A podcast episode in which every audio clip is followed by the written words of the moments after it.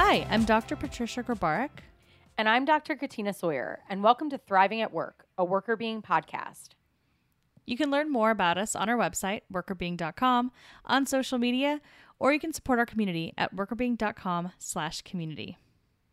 So today we're going to be talking about a little bit of a heavy topic, but I think it's an important one and maybe something that some of you out there have thought about before.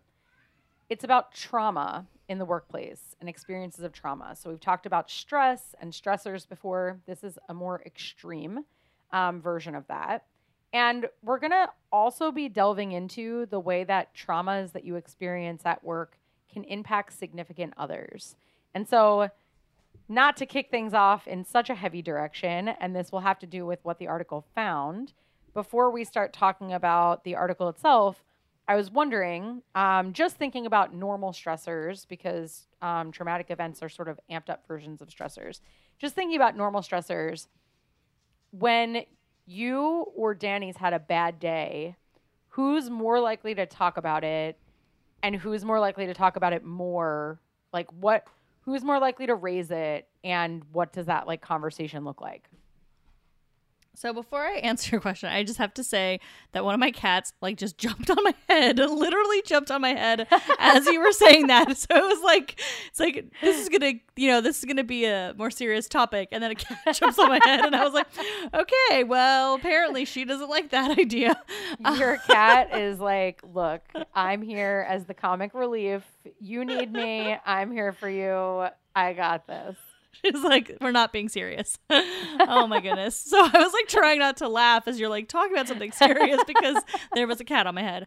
But um anyways, um so hopefully that light diversion kind of lightens the mood a bit, but um it's a good question about like talking about stress at the end of the day and you know who's more likely to kind of share. Honestly, we both are we're not really good at hiding our emotions. So, and you know this about me, like I'm like the first yeah. person to cry at like everything.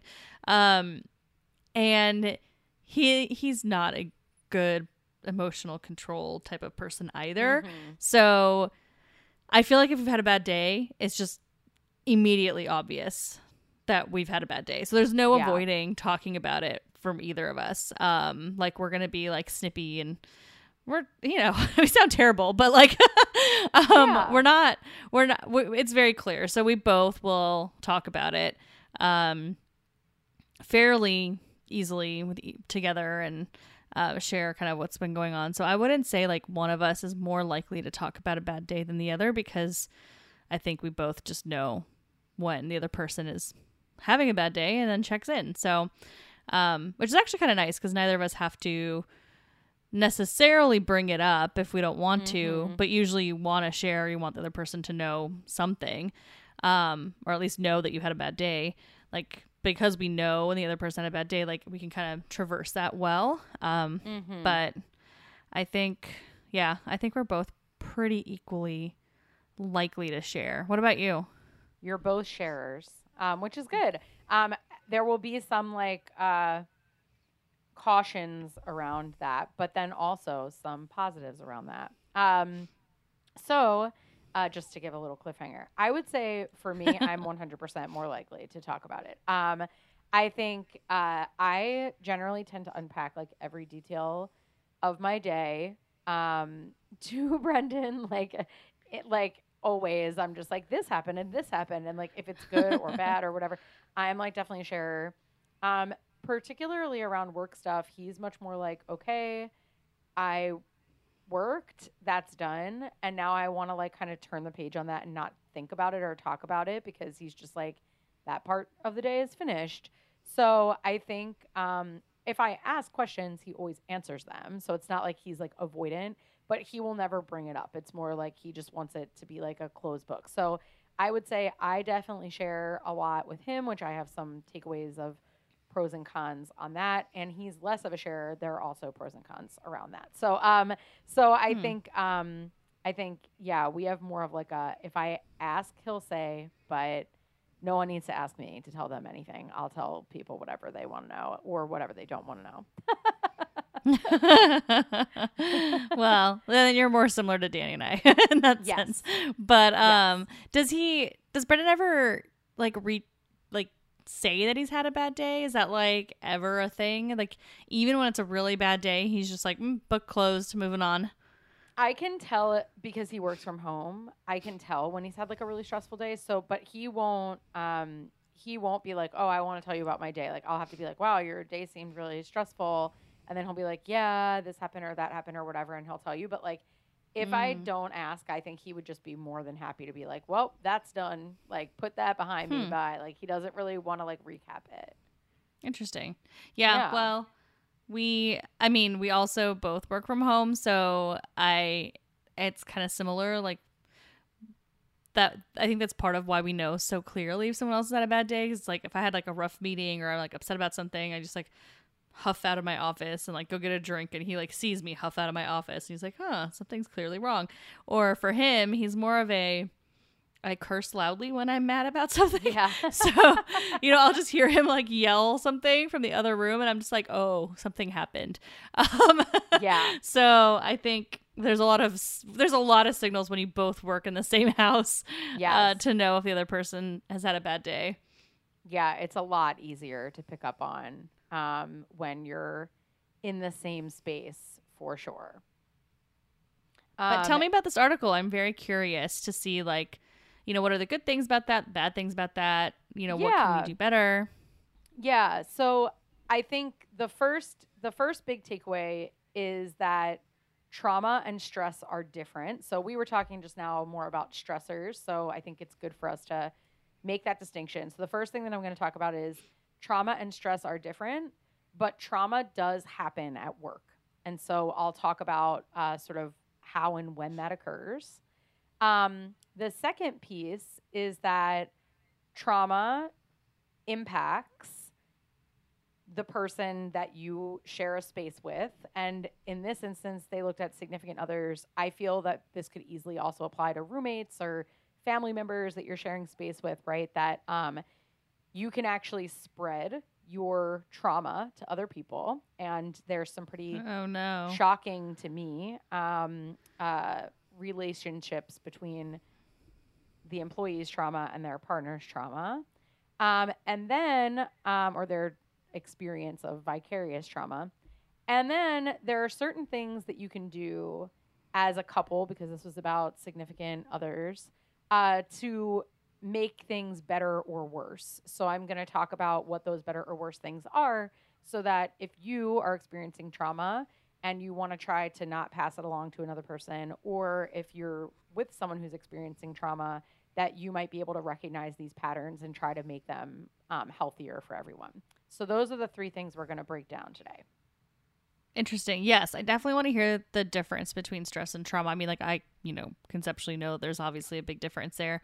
But, you know, we've been talking about stress and I'm thinking even just like we know that emotions that you bring home from work can spread to your family too, so it makes sense to me that trauma would kind of fall along those same lines.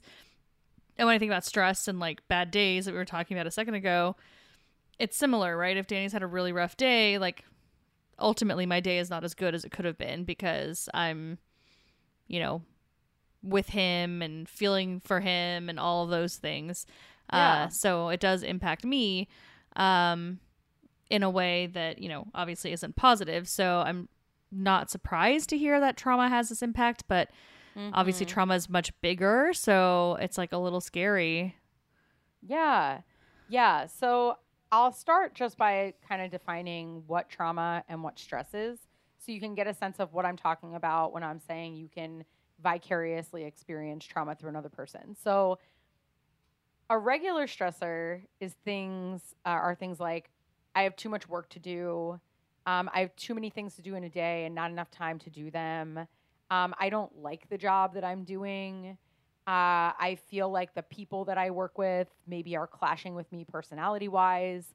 These are all things that are stressful and definitely cause people to have distress, but they're more universally experienced. So you probably recognize some of those things as just being something that comes along with the job. It's not, uh, obviously, we hope that that's not true, but you wouldn't say, you know, oh, I'm experiencing this really unique problem. I don't like a lot of my coworkers or something, right? Like that's something that happens fairly frequently. You probably have had conversations over the course of your life about how people deal with that.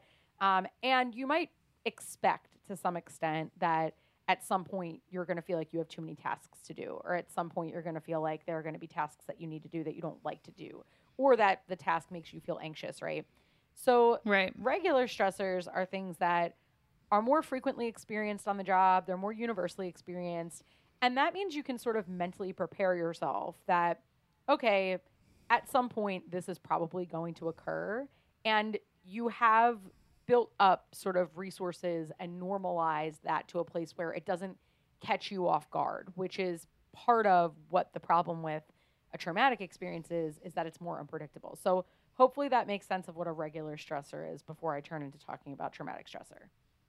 Yeah, I think that makes sense for regular stressor. Um, and I know we've talked about it before. We defined it on the blog before, so um, it's something that we. I mean, we talk when we talk about things not being good at work. We're generally talking about stressors. Like I don't think we've really delved into the trauma area before Mhm. much. Um, so really, like kind of everything that we typically discuss is around stress more than trauma. So that makes sense to me. Yeah, yeah. So we haven't actually. Um, when I went to look through um, whether or not we've discussed trauma before, because you know we've been doing this for quite some time, and so I was like, huh, have we talked about this? We haven't, but we've actually talked about some a couple of things that classify as traumatic events. So the most commonly uh, occurring traumatic events that happen in work have to do with bullying, harassment, sexual harassment, or otherwise, um, experiences of violence, witnessing or experiencing injury, witnessing death of other people, whether that's coworkers or clients. So you think about people working in a hospital setting, for example, if you're in an ER. So a traumatic stressor is something that is more acute. So it happens in a shorter span of time. It's not like permeating or ongoing. It's high in intensity. It's unpredictable, more likely to be unpredictable when it happens.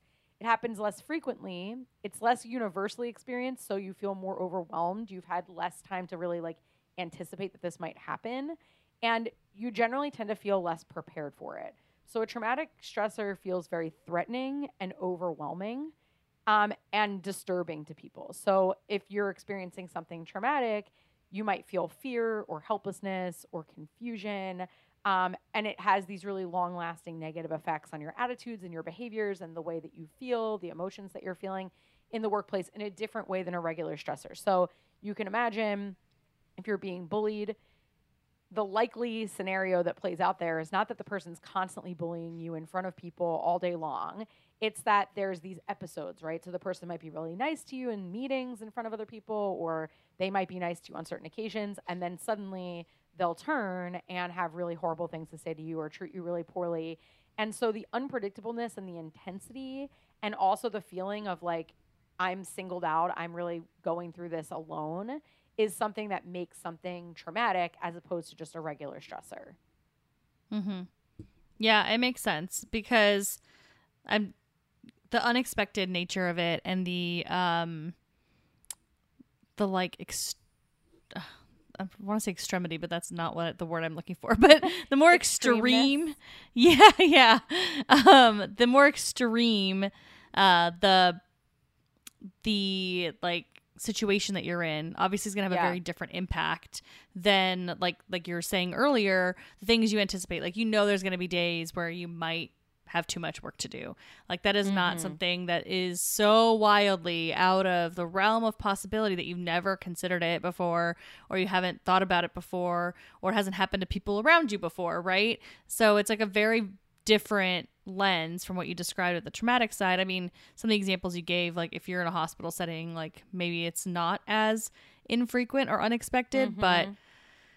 But generally speaking, and even then it might be, you know, maybe it's expected that an older person dies from something that's fairly common like a heart attack but then if you see like a younger person from something more extreme like that's probably more in the realm of trauma for individuals that are in a Mhm. hospital setting right um so yeah it's just it's a very different feeling than what a normal stressor is and i think people can think about this in their personal life too right like when we talk about trauma it's not like TikTok and doesn't talk about trauma all the time and how to deal with trauma. And we're seeing, you know, people are talking about it a lot more, like in therapies and like talking about mm-hmm. therapy and going for trauma reasons. Um, when people are talking about trauma, they're not talking about uh, the fact that like they've had too much to do in their household or, um, you know, some kind of minor day to day stressor that happens over and over again. It's usually something big. So I think with the when you think about your personal life that distinction's clear too for most people so i think that that makes sense here in the business setting as well yeah yeah so if you think about and i think you're exactly right there can be different benchmarks for what's stressful that vary um, but when you think about the examples that we've been using where you know your boss is sexually harassing you which is something we have actually talked about um, on the podcast before and uh, we've talked about bullying before as well that generally those types of acts are not things that like are happening out in the open all the time. It's things that maybe behind closed doors somebody is saying something or doing something to you that you feel really fearful about or stressed about. Um, and so when you're experiencing that it feels overwhelming. You're not sure who to tell. You don't know who you can trust. All of those things are super important. So um, for predicting whether or not something is just a regular stressor or whether it truly enters into the territory of being traumatic so um, hopefully, given these examples, you can think about how trauma could happen in any kind of workplace setting where a bully could be or someone who would harass someone could be. And then it might be more frequently occurring w- around injury or illness or death in certain settings like hospital settings or settings where there's lots of machinery that could be really dangerous. And then with regard to violence, of witnessing violence, that's much more likely um, in uh, instances like a military context, but could also happen if you think about, sadly, people who go through um, experiencing and witnessing workplace violence where people come into their workplace and commit acts of violence at work, how long it takes for people to be able to heal from that experience. It's not a normal work stressor, it's something that's sort of more acute and out of the ordinary. Yeah, I, I think that definition is super clear. So, now that we know the difference, what yes. else can you tell us from these takeaways?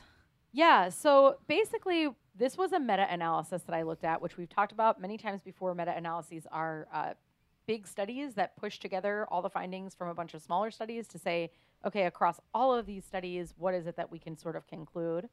And so there have been a lot of studies that show that traumatic expo- exposure to traumatic stressors at work creates more distress, more PTSD, for the employee themselves. What this uh, meta analysis showed, and it was really interesting, is that that's also true for people's significant others. So your traumatic stress exposure predicts your feelings of distress and potential development of uh, post traumatic stress um, symptoms where people are very jumpy, um, they're more reactive to loud sounds, they have intrusive thoughts, flashbacks, unwanted memories um, that pop into their minds at inconvenient times. Um, more likely to experience that if you've been exposed to a traumatic stressor. But your partner is equally likely to develop those same symptoms as you are having experienced it yourself based on equally? your level of traumatic stress exposure, which is so crazy. Wow. I would never have expected equally likely. That yeah. is wild. I wow. Yeah. That oh man, that's kind of scary. Yeah, I thought that was crazy. So it truly is um if you're going through something, your partner's also going through it. I think for me a big takeaway from that is that I think oftentimes and I'm going to get to the pros and cons of sharing in the third takeaway, but I think oftentimes you know, when you're the person that's gone through something, you're venting to your significant other about it talking it through, whatever, you're really thinking in your mind that you're doing that to help yourself to think it through and to probably get advice or guidance from them or just to get like support, right? Which is all making sense. But I don't think that a lot of people are thinking about that as okay, but I'm also creating more collective trauma because I'm actually just passing my feelings directly on to somebody else, right? So for me, I feel like that was a really big takeaway that, um, oh, if I'm sharing about something that happened that's really upsetting to me, that has some consequences on the other person and it's not just positive for me to share and get support there's also this other negative piece of it yeah that i mean when you talk about the sharing piece i think we'll understand a little bit better what to do about that but there's definitely like my initial reaction is like uh like i don't want to share that with my partner then but yeah. like obviously you do want to because it'd be weird to hide something like that, right? Yeah. Like you're not going to hide that from your partner either. But and maybe it's like limiting the amount of sharing you do or I don't know. That's really really tough. Um yeah. and I'm just kind of thinking back, you know, I'm not going to get super into details about like personal experiences, but just kind of thinking back through like recent history in my family, like I think I didn't appreciate that.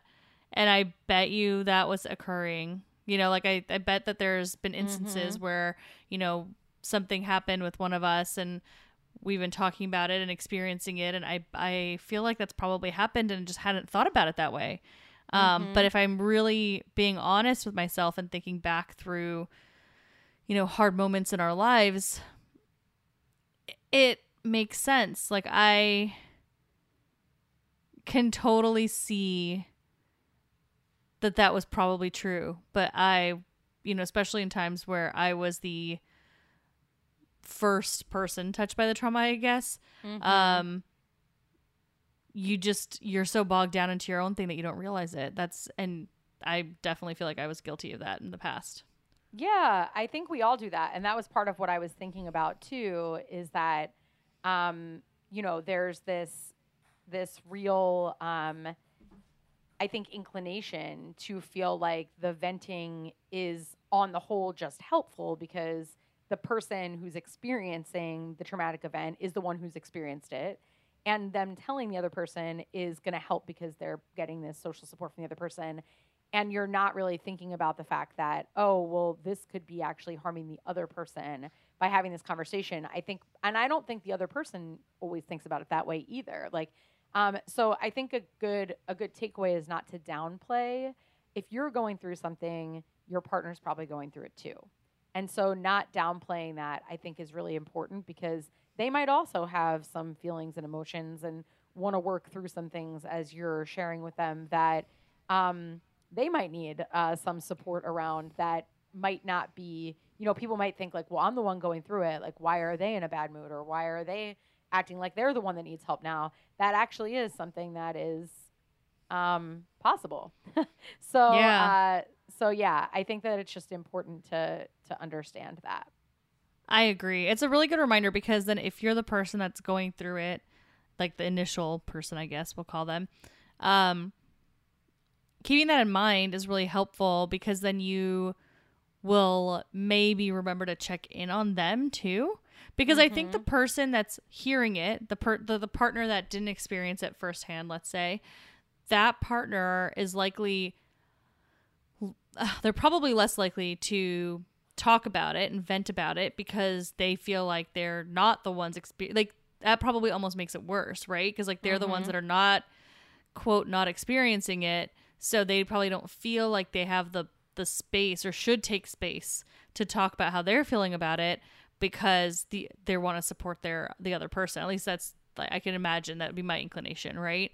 Yeah. Um, but not sharing it and not also acknowledging that it's trauma for you, I'm sure doesn't help. So I think, you know, obviously for both parties, but especially the person that's the initial trauma person, that one, you know, being able to kind of check in on the the partner, I think is important to keep in mind.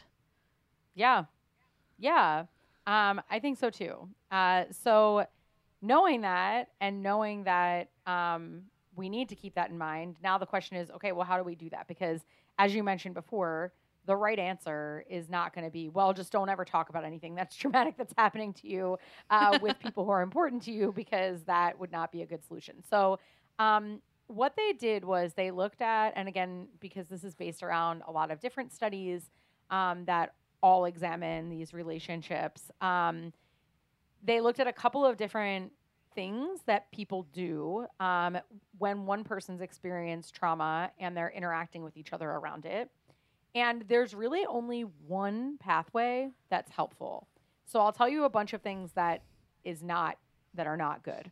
One is that when people um, experience a traumatic stressor at work and share with their partner, the partner is more likely to report that their relationship quality has gone down. So instead of thinking that um, you are strengthening the relationship by sharing it, they actually feel like uh, maybe overwhelmed themselves and like it's potentially causing some issues um, because that person's just not happy.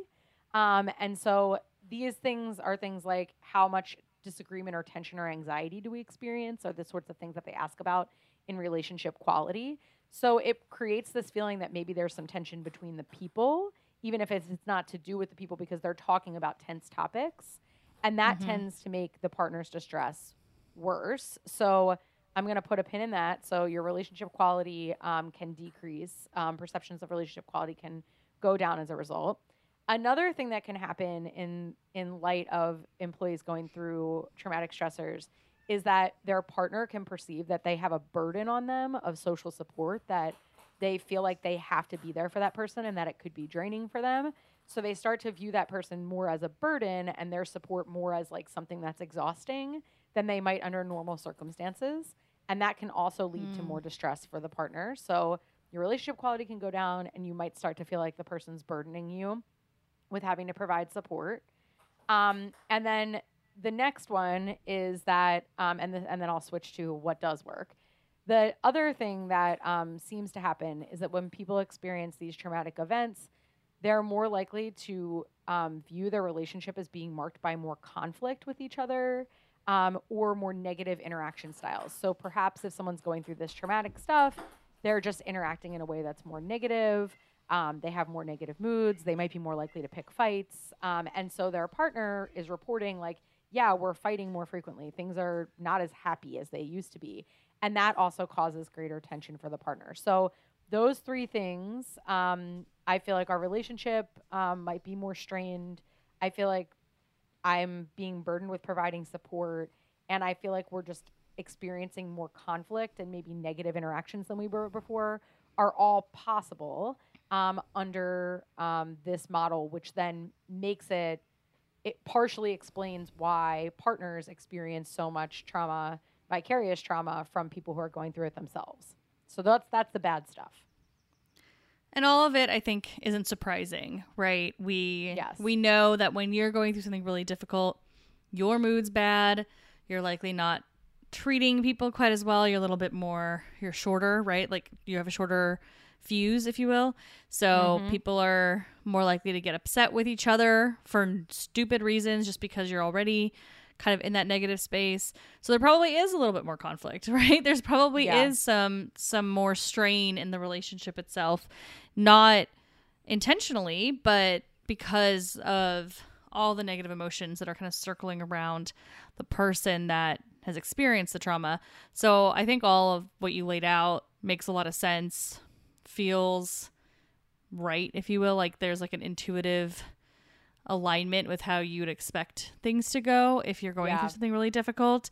And, you know, you were mentioning that, yes, okay, well, sometimes you think that if you're going through something tough, it brings you closer, but it doesn't really bring you closer during it. It brings you closer after it. Mm-hmm. Yeah. I think that's the thing that we forget when we talk about those things because during it, it's really stressful for everybody involved. So, yeah. Yeah, I'm not surprised. Yeah, so I think I think that's the I think that's sort of the downside is okay, if you are going through something traumatic, you need to really give credence to and pay attention to the fact that as you're sharing this together, it is going to be stressful. It will probably create some strain and there will be an impact on your partner. So you can't just be like, "Well, I know I lost my job and I'm really stressed about it." And that was traumatic to me because I left because I was being harassed or I was in a bullying environment or whatever. And this whole situation's horrible and I need you to provide me like unwavering positive support. That's actually really hard. so sometimes your expectations might need to shift. And you might also mm. need to mm. realize that you're both coping with something together as opposed to thinking about it as like, I'm coping with something and this person's just like along for the ride. Um, mm-hmm. So I think that's helpful. But there is one thing that did work that they actually thought was not going to work. Um, they thought it was going to work in the opposite direction. But empathy, showing empathy and having conversations that are rooted around empathy is the only thing that actually helped to decrease the spillover to the partner. They thought that this was going to be the opposite because empathy is the partner's ability to show compassion and really put themselves in the shoes of their um of the person going through the trauma, really like working through and feeling their feelings and emotions. So they actually thought, oh, the more empathic the partner is in coping with the employee who's experiencing the trauma's trauma, the worse it's going to be for their stress because they're going to um, they're going to take on that person's emotions and feel completely overwhelmed by that. But actually, mm-hmm. empathy and having empathetic conversations about this was the only thing that tended to stave off the partner experiencing vicarious trauma. So I thought that was really hmm. interesting. And what they kind of ended up saying was that there must be something special happening in the conversations that are going on that empathy is unlocking that's allowing people to connect in a way that's actually alleviating the stress of the situation for both parties. Um, that a regular just, hey, I'm going to vent to you and you're going to say, it'll be okay, or have you thought of this, or whatever. A regular social support um, conversation seems to increase feelings of burden. But when people really sit down and connect empathically around what's going on, it seems to lighten the load. I could see why they were thinking it might go the opposite direction, but as you were talking about it, I was starting to think about like, you know, just nothing with trauma, but like when Danny and I both had bad days and like what were the days where we got out of that day in a positive note versus a negative note. And it always did did have to do with like things like empathy where mm-hmm because I think what happens is the person that is on the receiving end, the empathic partner, they're figuring out what the person needs more. And so instead of like, you know, if the person needs some space, they give the space. If the, they can understand like what that person needs, and I think that they are actually addressing the need more versus also getting stressed out and worked up by it or you know and then then them being in a bad mood and kind of also snapping at each other you know what i mean like i think mm-hmm. that if you are able to like really truly deeply understand what that person needs in the moment and how to best act around them and how and understand how they're feeling and like if I was feeling that way, I wouldn't want someone to say X. I would want some, you know what I mean? Like, I think that right. those things actually do make a big difference because now the person's being treated in a way that is helpful for them versus in a way that's maybe you know we talked about earlier like the whole well now it's about you. Like why yeah, are you right. getting upset about this right? Because you're instead you're putting themselves yourself in their shoes and like treating them the way you'd want to be treated i think. Yeah. Yeah i think that's right. And i think also when you have those empathic conversations you might also connect and share more as the partner about how it's impacting you. You might be able to have conversations where like you're showing empathy and that inspires them to show more empathy. You know, so it might create mm-hmm. just more open communication as well. Um, mm-hmm. That I think could be useful here, and that um, it seems like it is useful here. So, um, basically, the takeaway is that you know you you should share um, with your partner things that are going on. Trauma is not something that you want to experience alone. And, you know, these um, getting support from other people and being able to talk with other people has been shown to have positive impacts on the person who's experiencing the trauma. It's just that now you're passing it along to somebody else, and that could have negative implications for your relationship.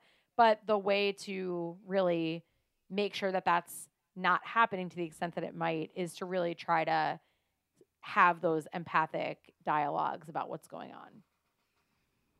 Yeah, so it kind of feels like there's two key things. If you are the person that experienced trauma, when you share with your partner, be cognizant of the fact that this could impact them and make them start to feel negatively, have, you know, catch your trauma, if you will and so be cognizant of that and like think about how to talk to them because then you're obviously going to be showing some empathy about how they might be feeling from this. And then from the partner side you know if someone's coming to some, some sort of trauma make sure you're being empathetic and like come in with that empathetic lens and approach. And then i think it seems like you know when those conversations when you're approaching the conversation that way as partners you're going to get into that empathic conversation where you can actually make better ground as a couple versus kind of bringing each other down if you will. Yeah definitely. I think that's exactly right. Um yeah and i would say if you are a leader who's in an organization where you know that people have experienced traumatic things, maybe you know that there's a bully in your organization that's high up, or maybe someone was recently fired for harassing people, or perhaps you've gone through a really significant um, you know, injury or an illness, or you work in a place where people are dealing constantly with um, folks who are sick or uh, have, you know, medical emergencies, whatever the case may be, that you're recognizing that the people on your staff, probably even more than in other organizations, need someone to advocate for good benefits for mental health, need to be able to take time away from work to be able to decompress. Having, um, I was reading in the article, they were talking about having access to benefits that allow for family therapy to be covered um, can be really helpful in jobs where you're just more likely to encounter trauma. Uh, to be able to work through uh, these complicated things and to recognize fully that this may not be just traumatic for the one person, but it could be traumatic for their family members as well. Yeah, I think that's really important. I really love seeing organizations that have, you know, mental health benefits that extend beyond the employee, just like physical health benefits do, right? Um, I think this makes the argument, this this data, this study sh- makes the argument that we really should be making sure that we are doing that effectively. So, when or if something horrific occurs in the organization, um, you're also taking care of the family members because you don't want to keep basically re-traumatizing each other, right? right. Your spouse yep. isn't feeling great, then you keep going back and forth, and that doesn't help anybody. Absolutely, yeah. So I think just being cognizant, it's one of those things where when you're going through a hard time, it can be hard to like put, keep your head up and think about the impact on other people. But definitely in this instance, there could be an impact on other people, and hopefully this helps you to know keep track of that but then also to know what you might do to alleviate that and to be more thoughtful about that for your employees too i love it i mean it's a great article it's a tough subject and hopefully um, not something people are experiencing often but i think it's important to talk about and i really appreciate you sharing this yeah i'm happy that you uh, were willing to listen to it and i hope everyone out there learned something new yeah, thanks everyone for listening. If you have any questions or feedback, please email us at contact at workrbeeing.com. You can find us on our website, find us on our social, connect with us on LinkedIn. And if you're interested in hearing more about these topics or some of our own research, we'd love to come to your organization. So please send us a note and we can give you more details on that. Thanks for listening. Thriving at Work is hosted by us. Dr. Patricia Grabarek and Dr. Katina Sawyer, and produced by Allie Johnson.